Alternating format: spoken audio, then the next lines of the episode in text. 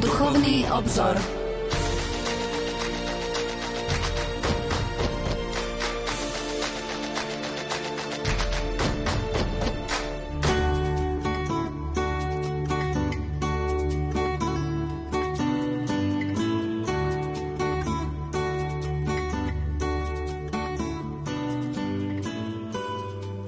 Požehnaný útorkový večer, milí poslucháči. Vitajte pri počúvaní relácie Duchovný obzor.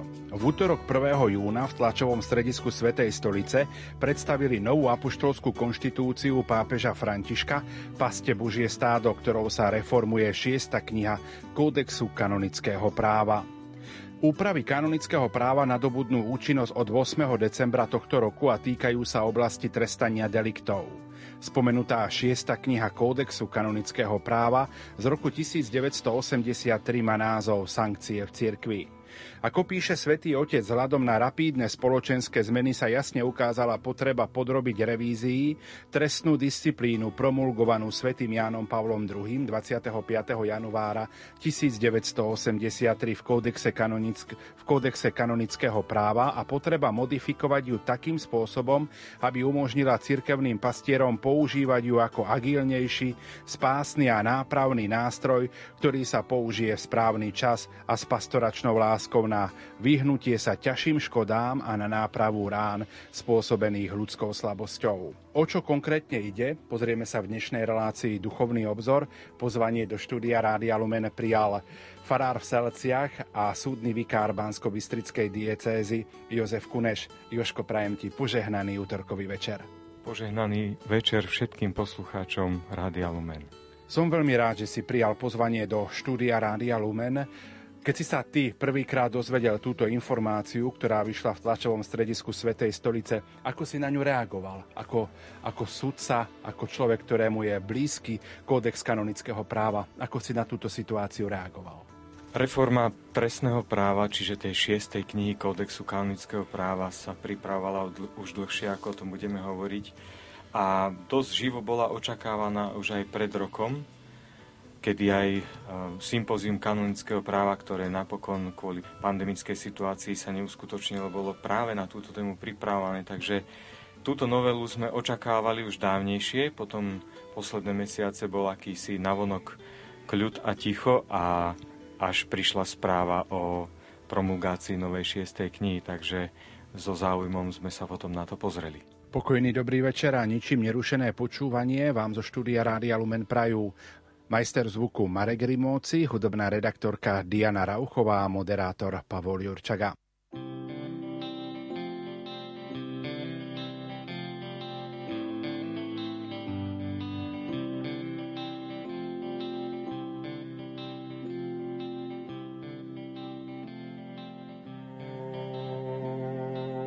Na každej ceste je pravda,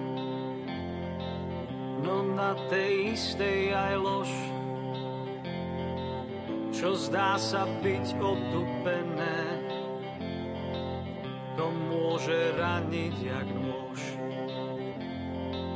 Na každej tvári je úsmev, no na nej aj slza je.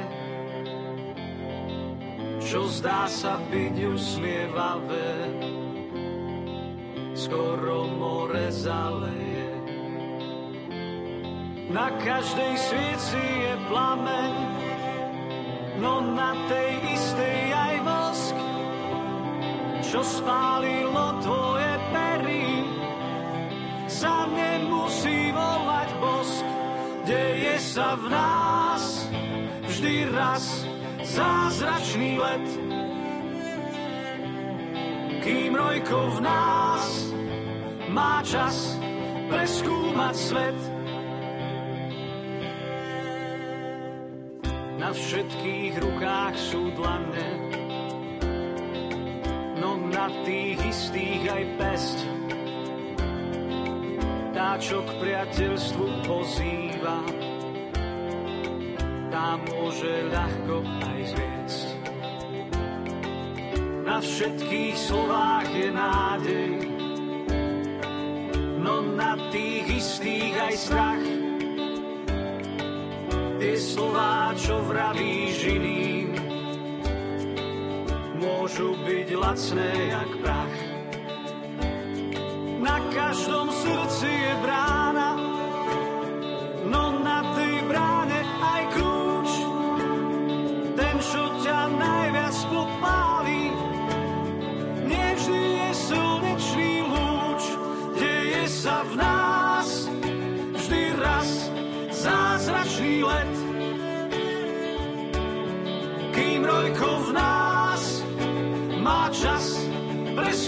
svet.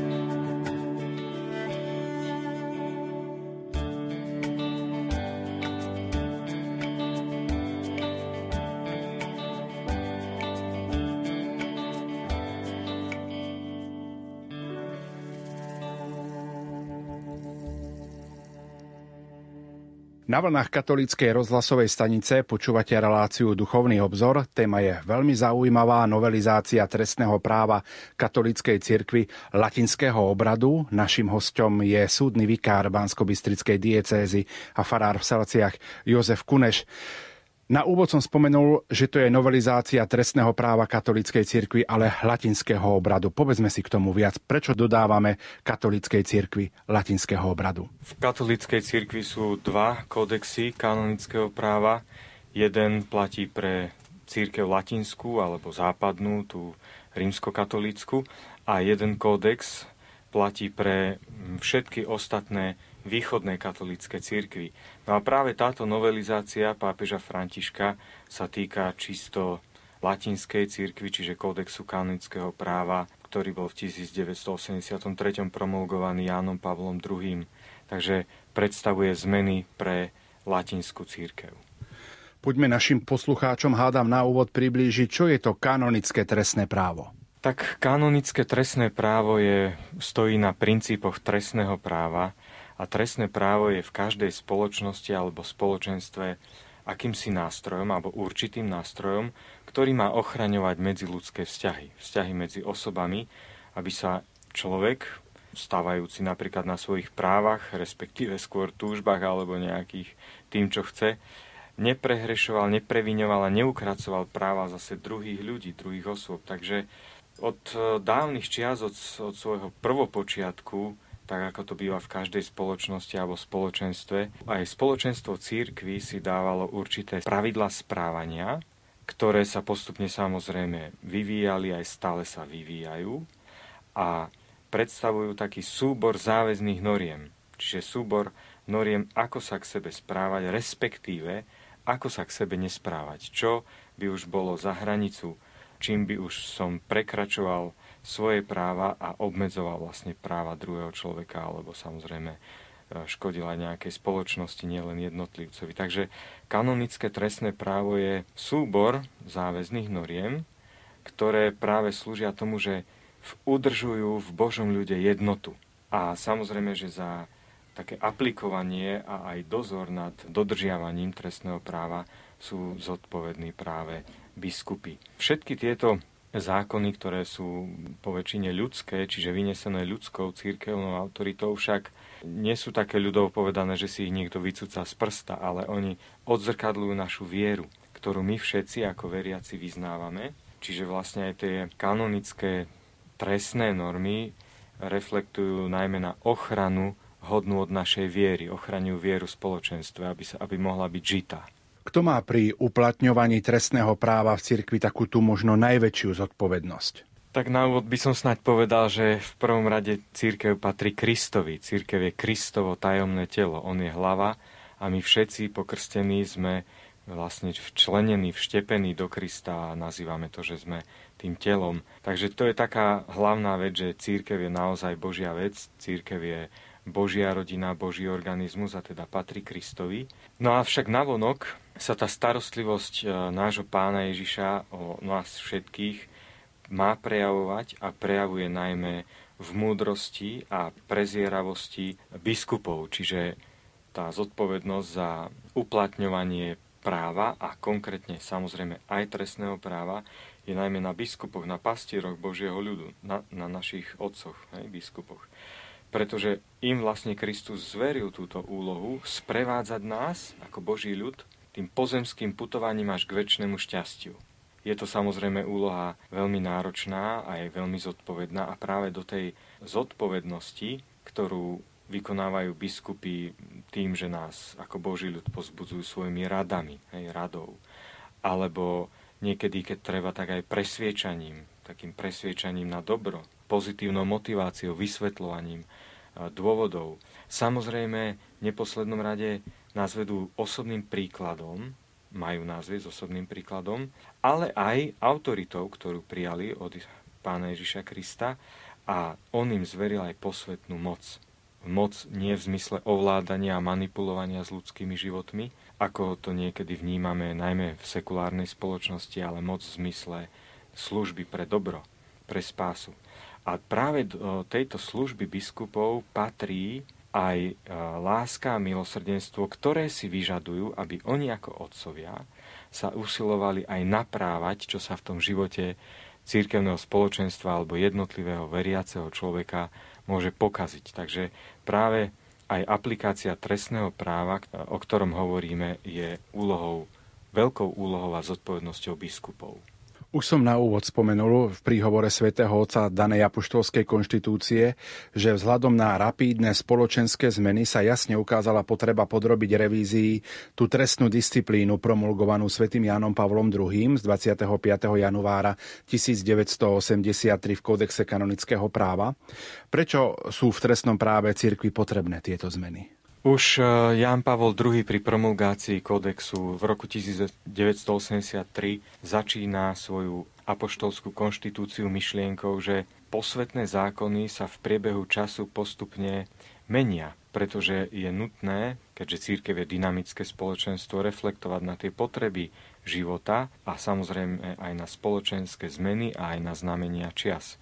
Takže takisto aj trestné kanonické právo, ktoré je súčasťou celého toho korpusu alebo celého systému kanonického církevného, je tiež v priebehu času treba modifikovať a riadiť, pretože sa modifikuje aj život spoločenstva a preto je aj nevyhnutné, aby normy právne, církevné, boli úzko spojené so sociálnymi zmenami a novými potrebami veriacich nás ako Božieho ľudu. A preto to upravovanie alebo prispôsobovanie noriem týmto zmeneným okolnostiam je úplne prirodzenou nevyhnutnosťou, prirodzenou požiadavkou. Naši poslucháči sa nemusia báť, že by sa menili nejaké podstatné, podstatné dogmatické alebo morálne otázky. Tu o to vôbec nejde.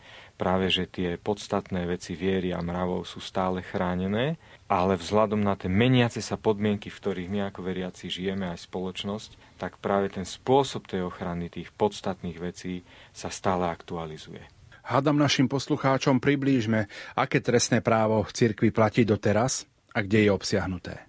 Práve kódex z roku 1983, ktorý promulgoval svätý pápež Jan Pavol II, obsahuje kompletné trestné právo práve vo svojej šiestej knihe. Kódex má 7 kníh a šiesta kniha je práve trestné právo církvy. Okrem toho niektoré trestné zákony môžu byť ešte aj partikulárne, to znamená, že v niektorých diecezách môže byť vzhľadom na dané podmienky, kultúru a citlivosť veriacich ešte aj nejaký iný trestný zákon, čiže partikulárny, to znamená čiastkový, lokálny pre zrozumiteľnosť. No a práve celú túto šiestu knihu, ako za chvíľku budeme hovoriť, po určitom tom procese prípravy a revidovania nahrádza alebo nahradí zrevidovaná, novelizovaná šiesta kniha. Čiže opäť nachádza sa v kódexe a aj po tejto novele, keďže aktuálnu šiestu knihu náhradí nová znovelizovaná, sa bude nachádzať v kódexe kanonického práva. My si v tejto chvíli opäť trochu zahráme a po pesničke budeme v našom rozprávaní pokračovať.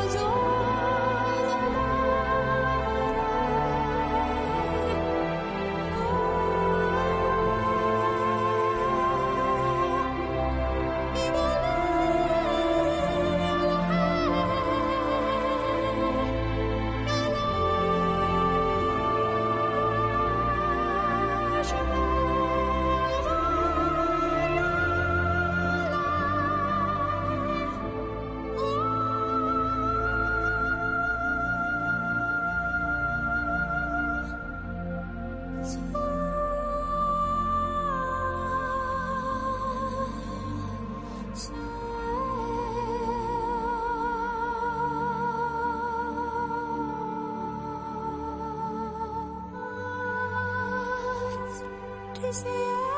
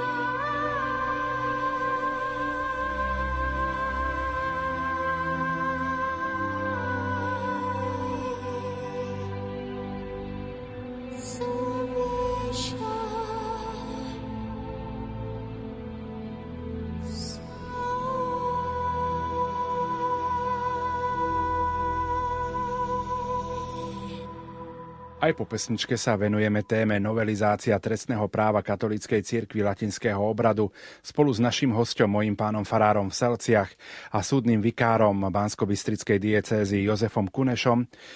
Spomínali sme v predchádzajúcej otázke a v predchádzajúcom stupe, aké trestné právo v cirkvi platí doteraz a kde je obsiahnuté. My sa posuňme ďalej. Prečo sa vlastne začali práce na novelizácii trestného práva? A ak by si mohol trošku priblížiť, aký bol ich vývoj? Treba tak pravdivo povedať, že v posledných desaťročiach určite počas celej platnosti kódexu z roku 1983 práve trestné právo, šiesta kniha a tie normy, ktoré sú tam obsiahnuté, boli najmenej aplikované a najviac zanedbávané. Čiže naozaj však aj v povedomí nás, veriacich alebo aj kňazov a najmä veriacich lajkov ani nie je, že by niekto bol nejakým spôsobom trestaný v rámci církvy. Samozrejme, okrem prípadov, keď nejakým závažným porušením, či už odpadnutím od viery, odpadnutím od církvy, na seba niekto uvalil nejaký trest, ale inak e, nie je to veľmi v našom povedomí, že by trestné právo vôbec bolo aplikované. V, čias, v čase druhého Vatikánskeho koncilu a po ňom boli aj isté diskusie, či vôbec církev potrebuje právo a aj trestné právo, keďže má evanílium a, a má zásady evanília. Ale predsa napokon e, církev sa práva nevzdala, pretože tie naše medziludské vzťahy ako veriacich naozaj treba istým spôsobom regulovať, dať im nevyhnutné hranice. No ale ako som práve spomenul, to aj po promulgácii kódexu v roku 1983, ktorý obsahuje trestné právo, toto trestné právo bolo veľmi zanedbávané, neaplikované, nepoužívané a tým pádom sa spôsobili aj určité škody v živote spoločenstva, však o tom ešte bude reč.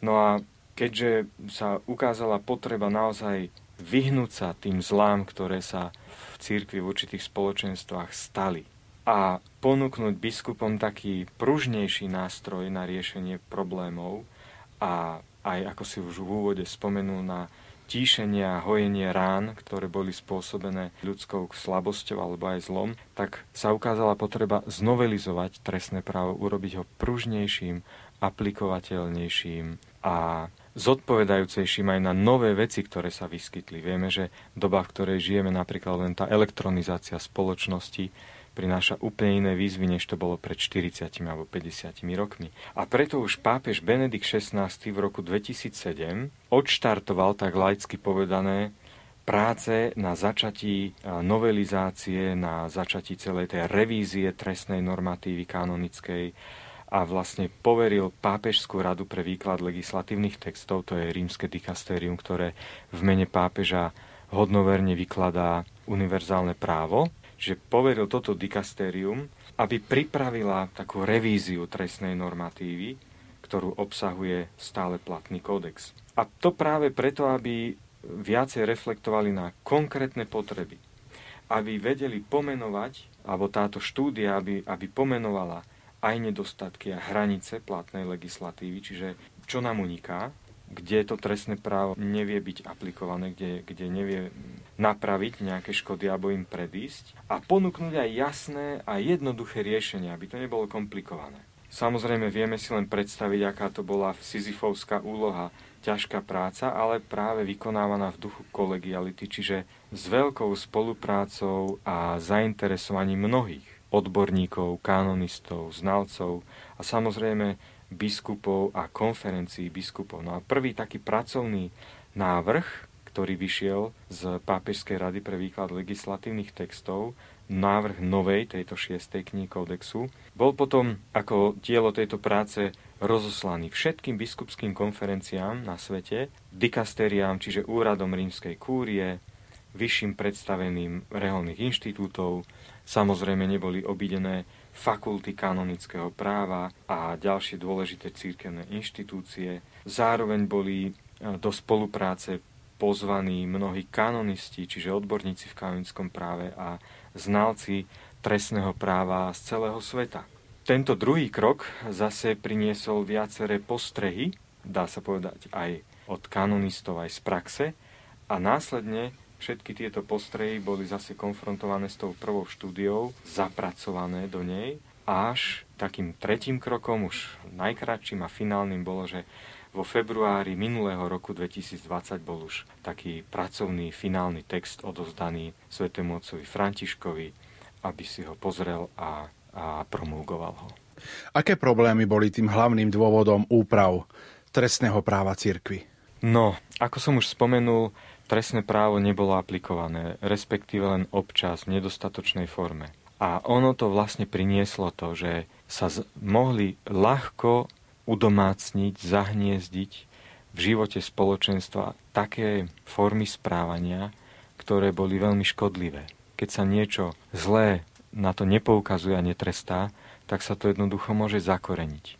A toto bol vlastne taký, taký asi najväčší problém také nedostatočné chápanie úzkeho spojenia medzi službou lásky v cirkvi a používaním trestnej disciplíny v cirkvi. Niekedy sa dokonca, ale samozrejme milne, služba lásky a služba spravodlivosti dávali do protikladu, ako keby to boli dve odporujúce si veci, láska a spravodlivosť. A práve toto nepochopenie, že aj používanie trestnej disciplíny patrí do služby lásky, viedlo v minulosti k tomu, že sa trestné právo neaplikovalo, zanedbávalo a tým sa napáchali mnohé škody, o ktorých sa posledné roky dozvedáme šokúcim spôsobom, najmä z mass médií. Takže ukázalo sa v praxi za posledné desaťročia, že pri niektorých veciach, deliktoch alebo prestúpeniach práva len také bežné priateľské či pastoračné pozbudenia alebo dobre mienené rady sú vlastne nedostatočné, neúčinné. Niekedy tá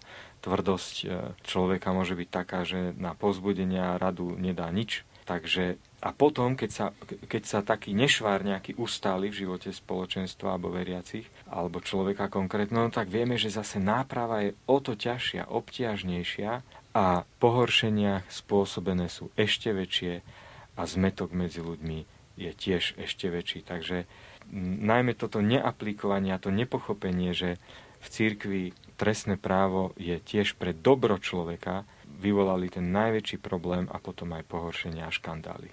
Čo vlastne trestné právo sleduje a aké sú jeho ciele? Toto je veľmi dobrá otázka, pretože žijeme v spoločnosti, nielen národnej, ale aj medzinárodnej, možno globálnej, kde sa práve právne princípy niektoré spochybňujú, niektoré prekrúcajú a niekedy pod zabehnutými pojmami, ktorým dôverujeme tradične, sa objavujú úplne nové obsahy, nečakané obsahy, prekrúcajúce právo. A preto treba povedať, že trestné právo církvy nie je na to, aby ľudí, ľuďom bolo škodené, veriacim, ale práve naopak. Sleduje tri veľmi dôležité ciele a to je obnovenie spravodlivosti tam, kde bola nejakým spôsobom pošliapaná. Ďalej polepšenie vinníka. Kanonické trestné právo neostáva lahostajné k tomu, kto robí trestné činy, hej, podľa toho kanonického poriadku, ale aj jeho chce napraviť, aj jeho chce priviesť na cestu, tú správnu cestu pravdy a lásky, pretože najvyšším cieľom církvy a tým pádom aj církevného práva je práve záchrana a spása duše. No a tretím cieľom kanonického trestného práva je samozrejme náprava pohoršení. Tých pohoršení, ktoré sú tými trestnými činmi spôsobené, aby sa pohoršenie napravilo, aby sa zadosť učinilo spravodlivosti, aby sa obnovil poriadok, pokojné spolužívanie, dobrý príklad.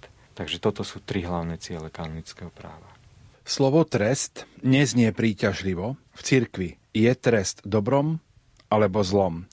Opieram sa možno aj o to, keď pozerám do správy, ktorú vydal Vatikánsky rozhlas, kde sa píše, že v spomínanej apoštolskej konštitúcii pápež František zdôrazňuje, že osobitná úloha biskupov v oblasti vykonávania spravodlivosti a trestania je požiadavkou lásky. Áno, toto mm, osadíme do toho kontextu, ktorý sme práve spomínali, že služba spravodlivosti v cirkvi práve patrí do služby lásky a je s ňou veľmi spojená, pretože tu ide o dobro človeka, dobro duše a jeho väčšinu spásu. A kanonicky, čiže církevný trest je kladný prostriedok. Sám svätý Otec to tak píše aj vo svojej konštitúcii, že trest je kladný prostriedok na uskutočňovanie kráľovstva. Pretože človek odkrstuje pozvaný do Božieho kráľovstva a trest je prostriedok pozitívnej, dobrej takej korekcie. Už sme spomínali, že má, má aj nápravnú úlohu, aj spásnu úlohu, čiže je naozaj zameraný najmä na dobroveriaceho.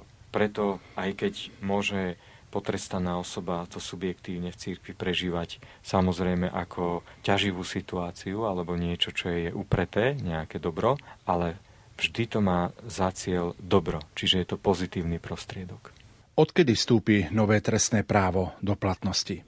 Ako si už spomínal v úvode, trestné právo, toto novelizované, vstúpi do platnosti 8. decembra tohto roku 2021. Vidíme, že od e, vyhlásenia, zverejnenia do vstúpenia do platnosti nám ubehne niekoľko mesiacov. Môžeme sa pýtať, že prečo taká dlhá doba. Vždy táto doba od promulgácie do vstúpenia do platnosti je potrebná preto, aby sa spoločenstvo veriacich, čiže všetci my, ktorým je toto právo určené, aby sme sa s tým stihli oboznámiť. Aby nás nezačalo zo dňa na deň zavezovať niečo, s čím sme sa nemali možnosť oboznámiť, niektoré veci si preštudovať, niektoré veci si vysvetliť, aby sme vlastne vedeli, čo a akým spôsobom nás zavezuje. My si v tejto chvíli opäť trošku zahráme a po pesničke budeme v našom rozprávaní pokračovať.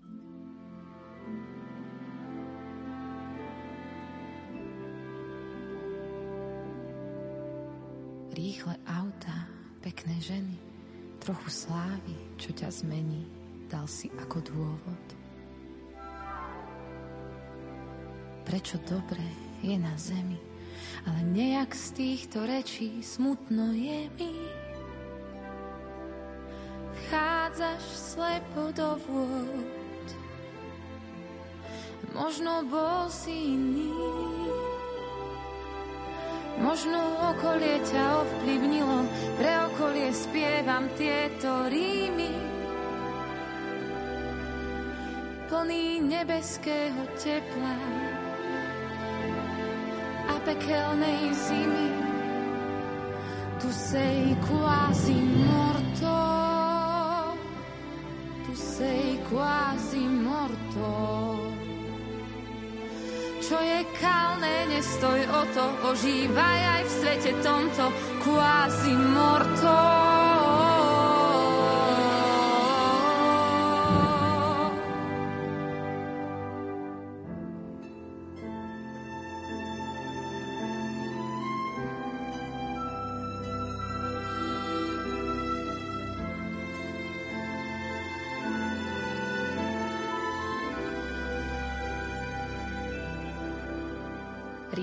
Autá, pekné ženy, ako veľmi si s tým názvom stotožnený.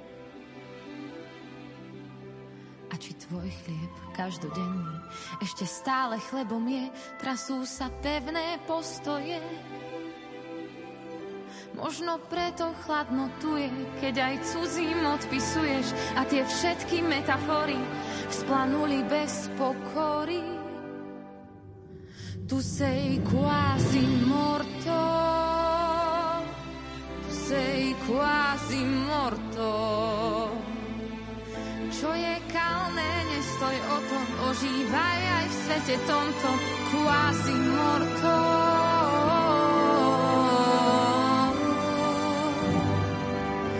Tu sei quasi morto, tu sei quasi morto. Čo je kalné, nestoj o to, ožívaj aj v svete tomto quasi morto.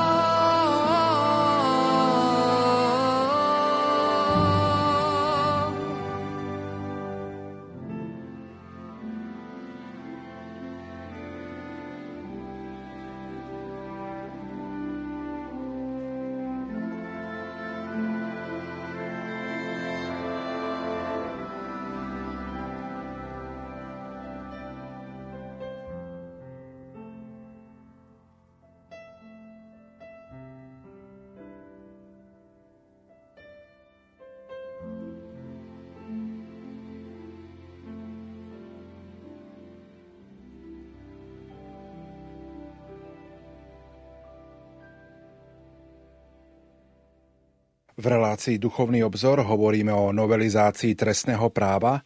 Joško, poďme našim poslucháčom trošku predstaviť takú typológiu trestov. Poslucháči budú možno prekvapení, že církevné tresty, aspoň tí, ktorí sa do toho nevyznajú alebo nemajú o tom veľa vedomostí, církevné tresty sú diametrálne odlišné od tých, s ktorými sa stretávame v civilnom práve. Církev, chvála Pánu Bohu, už nemá svoje väzenia, čiže nikoho neposielame do basy, alebo teda do nejak zamreže, takisto samozrejme nemá trest smrti alebo nejaké podobné veci, s ktorými sa stretávame v niektorých e, ešte civilných zákonodárstvách. Takže môžeme si to rozdeliť na také najmä dva druhy trestov.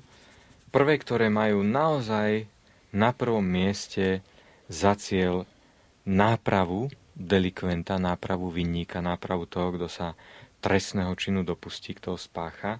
A preto ich voláme aj medicinálne alebo liečivé tresty. Čiže majú za následok pomôcť človeku sa spamätať, premyslieť si trošku ten svoj život a napraviť sa v tej oblasti, v ktorej páchal zlo, trestné činy, trestný čin.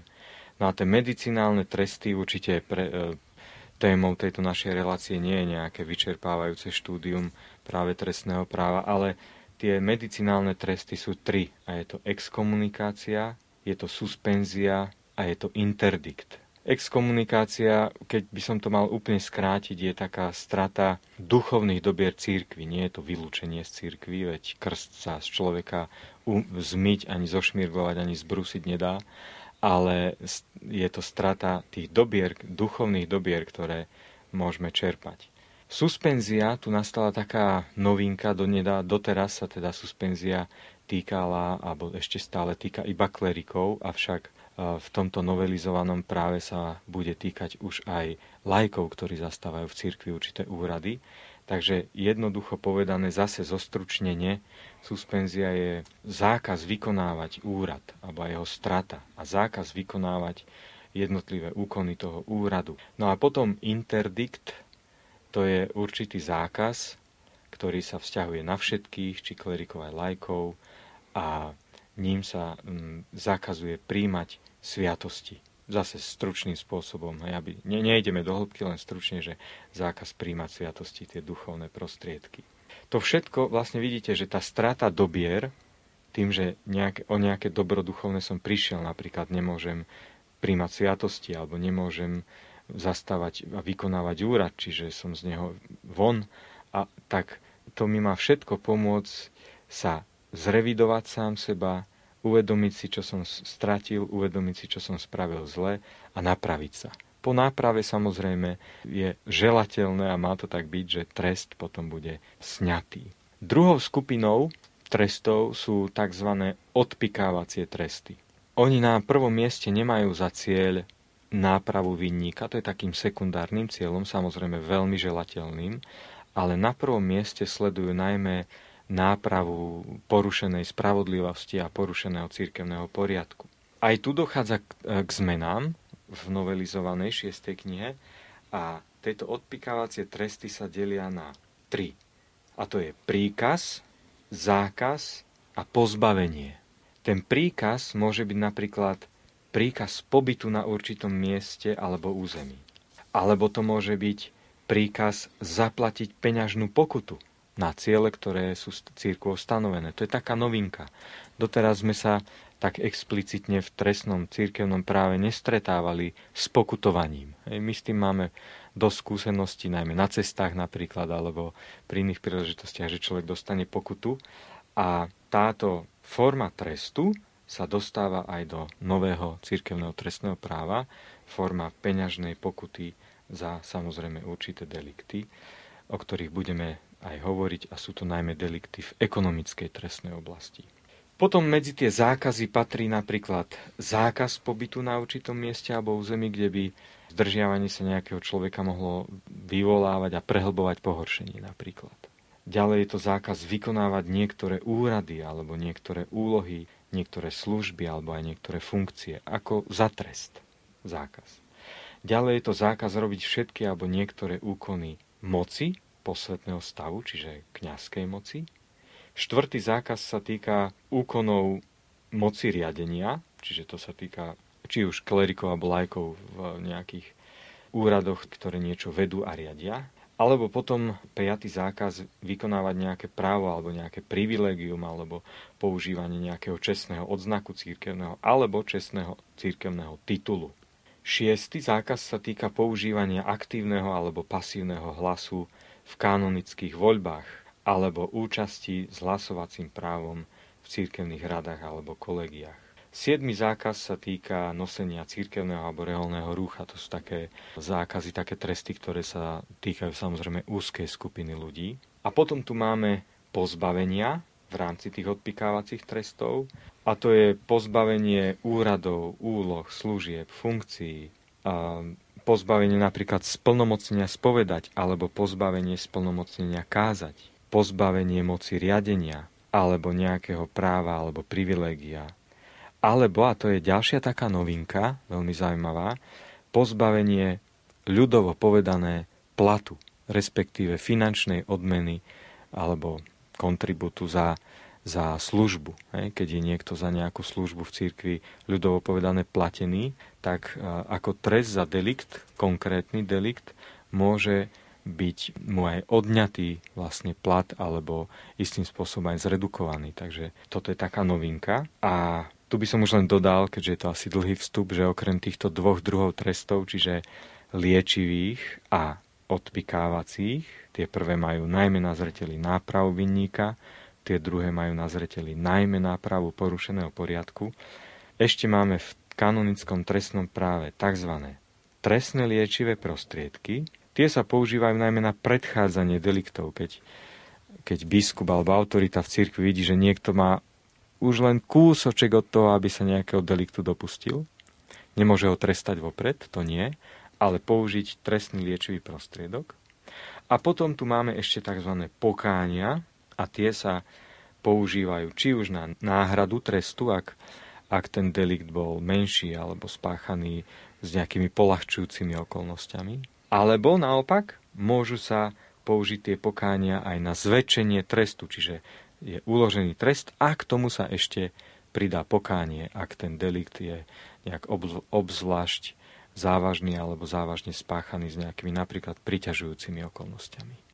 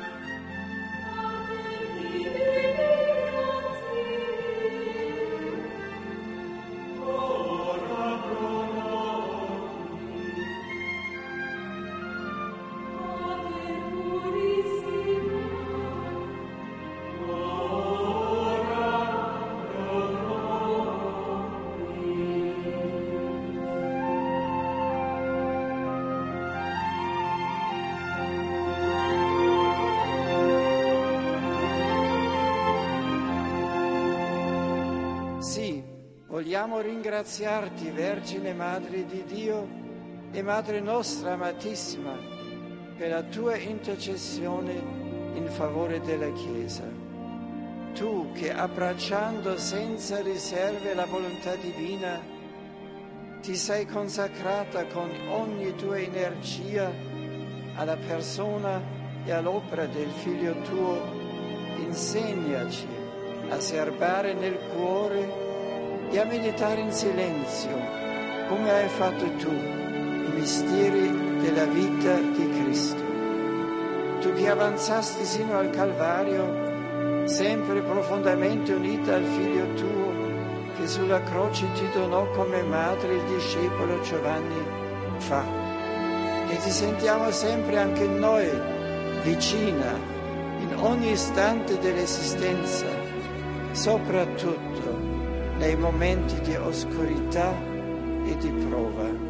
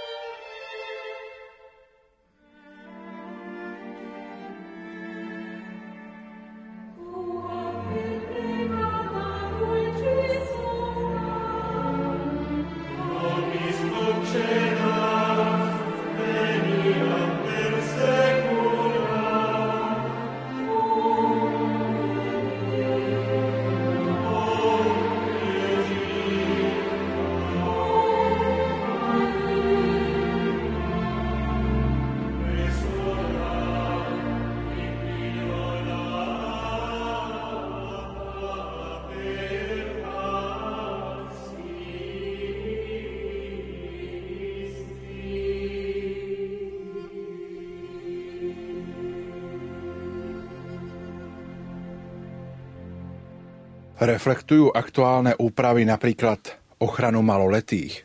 Ochranou maloletých sa církev a zvlášť teda apoštolský stolec zaoberá už niekoľko, niekoľko rokov veľmi intenzívne, najmä pápež František, ale už aj predchodca, svätý otec Benedikt XVI, túto tému otvorili a ochranou maloletých sa intenzívne apoštolský stolec zaoberá. No a samozrejme, že aj normy, ktoré napríklad vydal eh, Benedikt XVI, sa dostávajú do tejto novelizácie pápeža Františka a ochranou maloletých sa naozaj zaoberajú. V doteraz platnej kanonickej normatíve sa ochranou maloletých pred nejakým morálnym zneužívaním alebo aj fyzickým zneužívaním zaoberala tá normatíva, že trestala klerikov.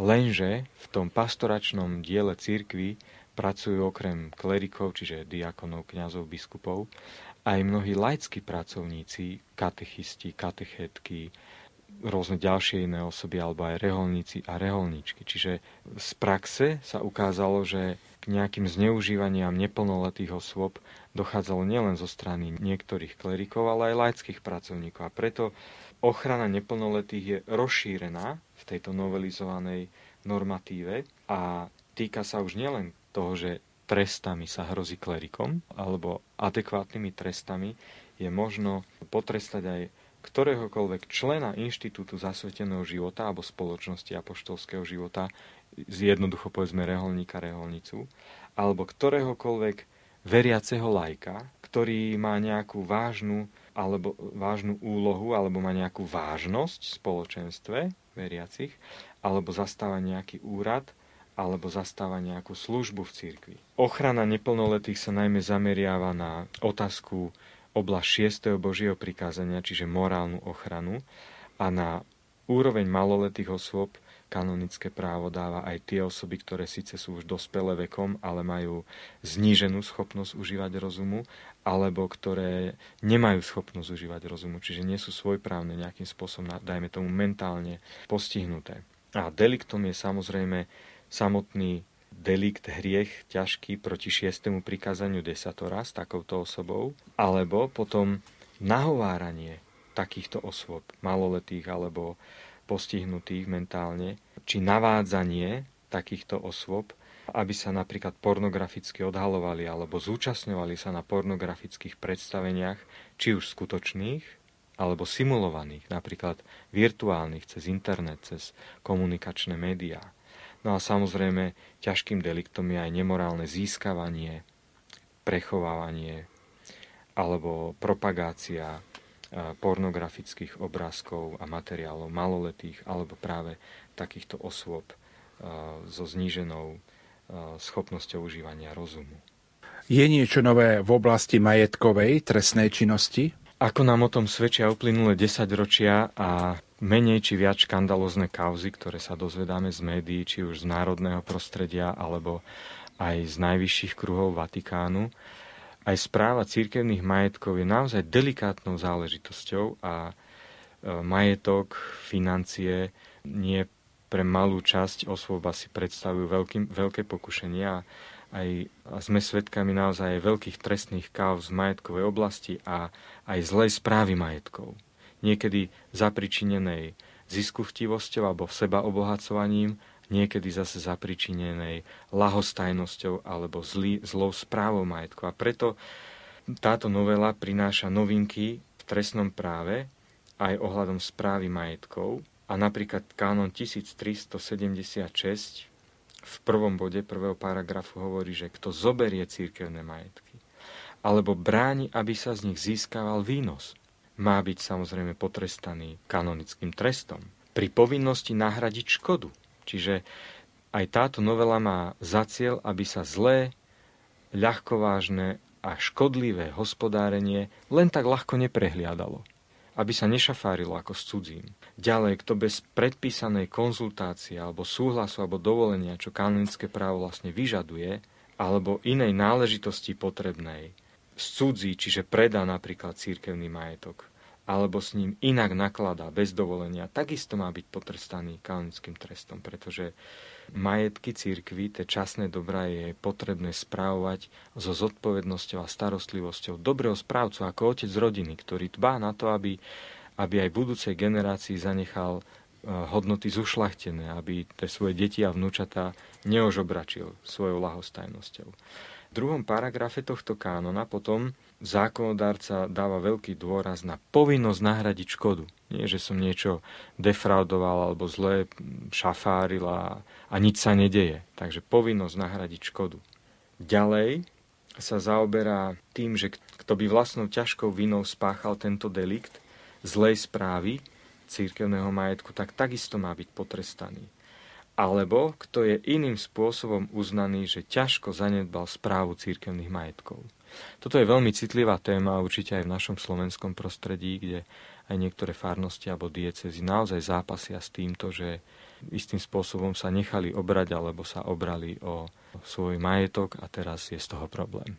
Čo ešte v krátkosti možno stojí za zmienku, čo by sme mohli spomenúť? Na záver by som to možno zhrnul tým, že nová šiesta kniha, ktorá vstúpi do platnosti 8. decembra, nepredstavuje nejaké, nejakú zlomovú novelizáciu je v podstate s tou predchádzajúcou je zhodná, akurát, že niektoré veci sú aktualizované, najmä tie, ktoré sme spomenuli. Jedná sa teda o náväznosť na tú kanonickú tradíciu, na tie princípy, ktoré sú v kanonickom trestnom práve. A možno ešte pre mňa takou, alebo pre mnohých takou zaujímavosťou, želateľnou a dobrou je, že to, čo v kanonickej vede vždy právnej zakotvené bolo a je, bola prezumpcia neviny. Ale zaujímavé, že sa nenachádzala v kodexe a práve v tejto novelizovanej 6. knihe v Novom kanone 1321 už je teda aj vyslovene povedané, že každý je považovaný za nevinného, dokiaľ sa nedokáže opak.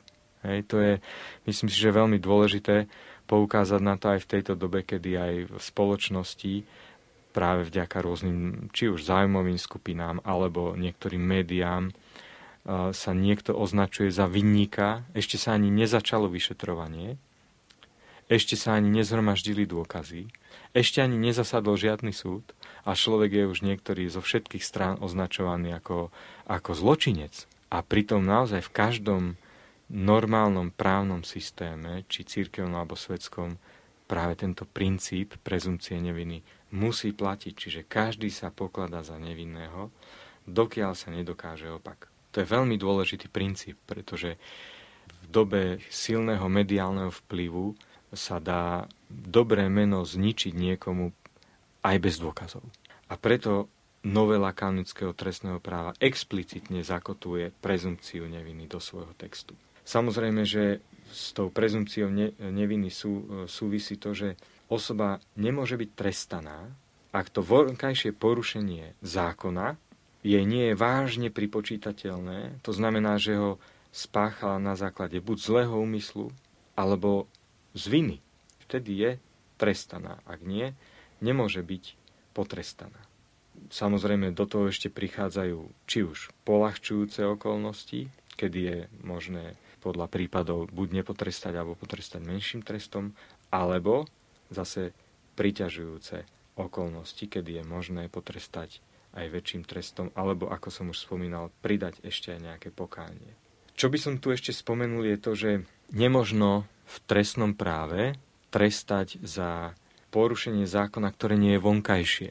Myšlienkou sa môžem dopustiť hriechu, ale myšlienkou sa nedopúšťam trestného činu. Čiže keby som si aj niečo myslel zlé, čo je proti, ja neviem, náuke církvy, mravom alebo kanonickému poriadku, a si to myslím, ale navonok zákon neporuším, tak nemôžem byť trestaný trestom. Takže aj tu je taká právna prezumcia zakotvená v 4. paragrafe spomínaného kánona, že keď nastalo vonkajšie porušenie, tak pripočítateľnosť deliktu trestného činu sa samozrejme predpokladá, ak nie je zjavné niečo iné. Takže keďže navonok niečo poruším, tak sa prezumuje, že som teda že mi je to aj pripočítateľné, ak sa nedokáže opak napríklad nejaká tá polahčujúca okolnosť alebo vykonanie nejakého skutku e, pri pozbavení slobodnej vôle alebo uvedomovania si toho, čo konám. Čas dnešnej relácie sa pomaličky naplňa. Dnes sme rozprávali o novelizácii trestného práva katolíckej cirkvi latinského obradu. Ako by sme mohli zhrnúť toto naše rozprávanie tých uplynulých 60 minút?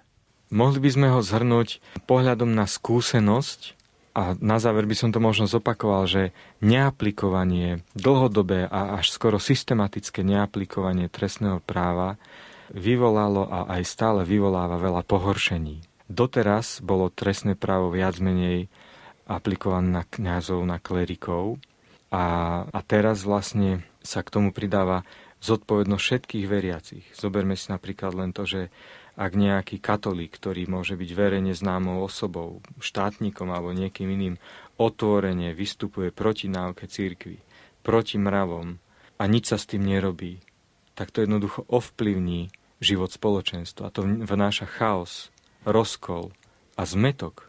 Takže toto trestné právo chce byť, ako si povedal v úvode, účinným a pružným prostriedkom na prežívanie pokoja v poriadku. Toľko záverečné slova nášho hostia Jozefa Kuneša, farára v Selciach a súdneho vikára Bansko-Bystrickej diecézy. Končí sa relácia Duchovný obzor. Za pozornosť vám ďakujú majster zvuku Marek Rimóci, hudobná redaktorka Diana Rauchová a moderátor Pavol Jurčaga. Do počutia.